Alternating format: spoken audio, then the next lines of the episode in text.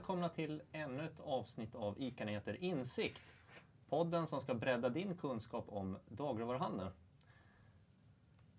Jag som eh, är programledare för det här programmet heter Pontus Edman och är redaktionschef på ICA-nyheter. Och med mig idag så har jag reportrarna Ellen Larsson och utblicksredaktör Susanne Berzelius.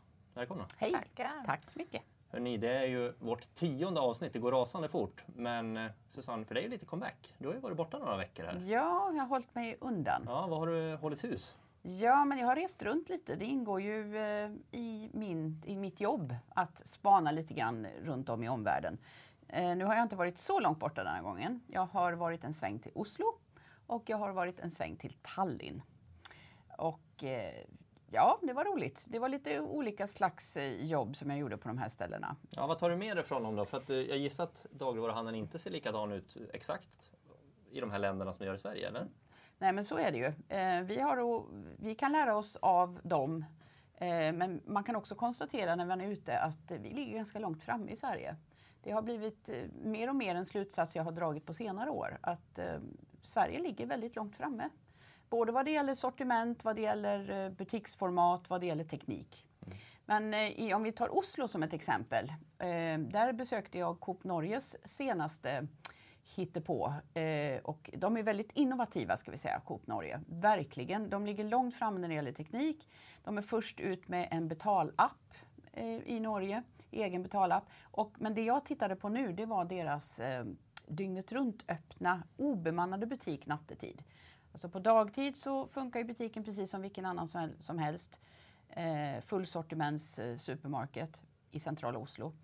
Och sen så loggar personalen ut klockan 23 och då träder tekniken in istället. Och eh, nu har de varit igång i 4-5 månader och har väldigt bra eh, erfarenheter av det här. Det är en 70-80 eh, kunder varje natt.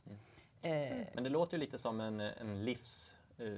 Det sve- svenska livs, fast i ett eh, lite större format och, ett mer citynära format. Då. framförallt det skulle man väl säga, att de håller till i eh, centrum där människor och strömmarna finns nattetid. Det här är nära studentområden. Så att unga människor som är ja, kanske lite mer teknikvänliga och beredda att och, och testa och som är lite pizzasugna på natten och, och sådär. Men du, du säger att Sverige ligger väldigt långt fram och det gör vi ju. Eh, Men vilka länder ligger ännu längre fram? Är det alltid USA eller vad, vilka länder bör man titta på? Alltså USA pratar vi ju väldigt mycket om, har alltid kikat. Dagligvaruhandeln i Sverige har alltid kikat västerut.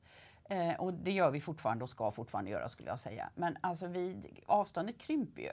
Vi är snabbare på att ta till oss trenderna här och vi eh, till och med driver trender ibland. De blir lite imponerade av våran teknik och så faktiskt när man berättar om den där.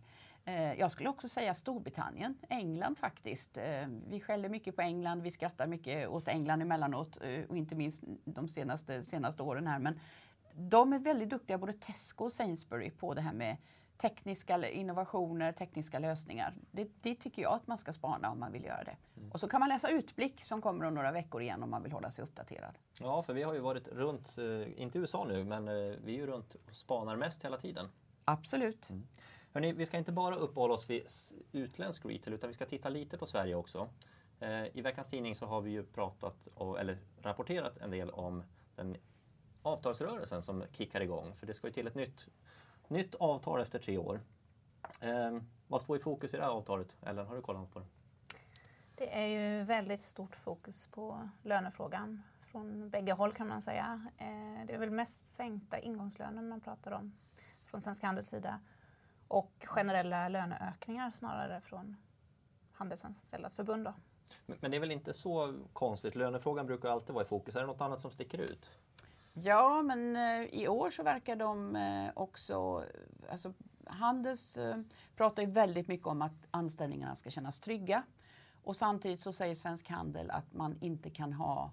Eh, ja, men man pratar jättemycket om olika anställningsformer, visstidsanställningarna, eh, som Handels då tycker att eh, arbetsgivaren utnyttjar för mycket. Eh, det finns ju en regel om att en visstidsanställning måste vara på minst 14 dagar. Det vill Svensk Handel ha bort. Så här ser vi väl grogrunden och lite fröer till konflikter och och svårigheter i förhandlingarna som kommer. Men jag tror ju också väldigt mycket på att man har ju pratat i så många år om att OB-nivåerna måste sänkas, för de är ju väldigt höga inom handeln. Det, det, det, det är ju inte en slump att många studenter och många un, unga människor söker sig till och, och, hel- och får helgjobb och kvällsjobb Nej, men för i man handeln. pratar väl också om att eh, OB, OB-tilläggen blir lite missriktade när man ger dem till tillfälliga arbetare snarare än de som faktiskt tuggar på och är handeln trogen och lojal.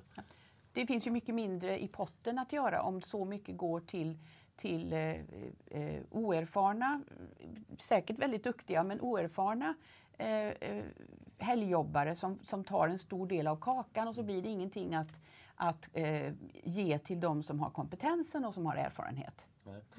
Men hörni, eh, lönerna är ju såklart eh, i fokus. Och vi vet ju att detaljhandeln har det ju ja, men tuffare kanske än på länge med lönsamhet. Eh, vi ser att det är från e-handeln så möter vi ganska tuff konkurrens. eh, Men också att det blir tuffare generellt att hålla sin lönsamhet.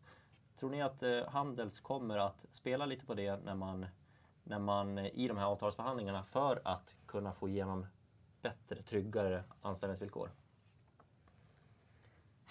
Ja, det kanske är möjligt. Men det är ju också, man får ju se på det du är inne på det här med att många unga jobbar på helger och så.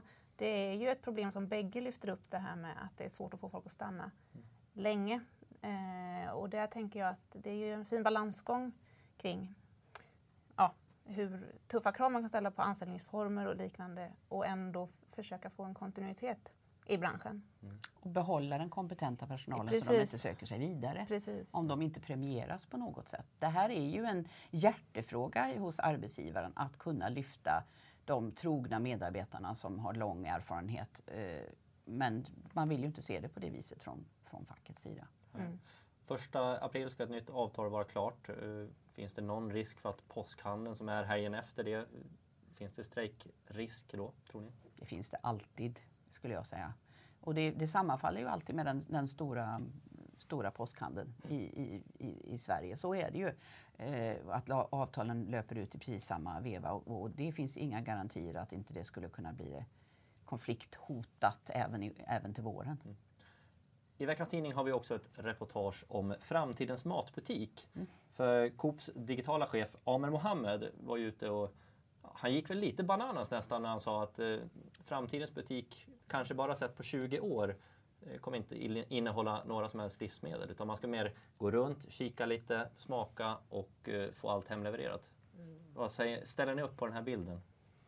Alltså, Alltså jag tror inte att det är omöjligt på något sätt. Alltså varför, varför skulle det vara det? Jag tror att det är en spaning som är fullt möjlig. Sen tror jag alltid, man säger man vill alltid klämma och känna på sin, på sin frukt och grönt och kolla på sitt kött i den mån det kommer att finnas kött kvar i diskarna om 20 år. Eh, men men jag, jag tror inte någonting är omöjligt alls. Man, man, man beställer hem och, och, och det finns ju en miljöaspekt i det här som är fantastisk. Att man minskar ju svinnet.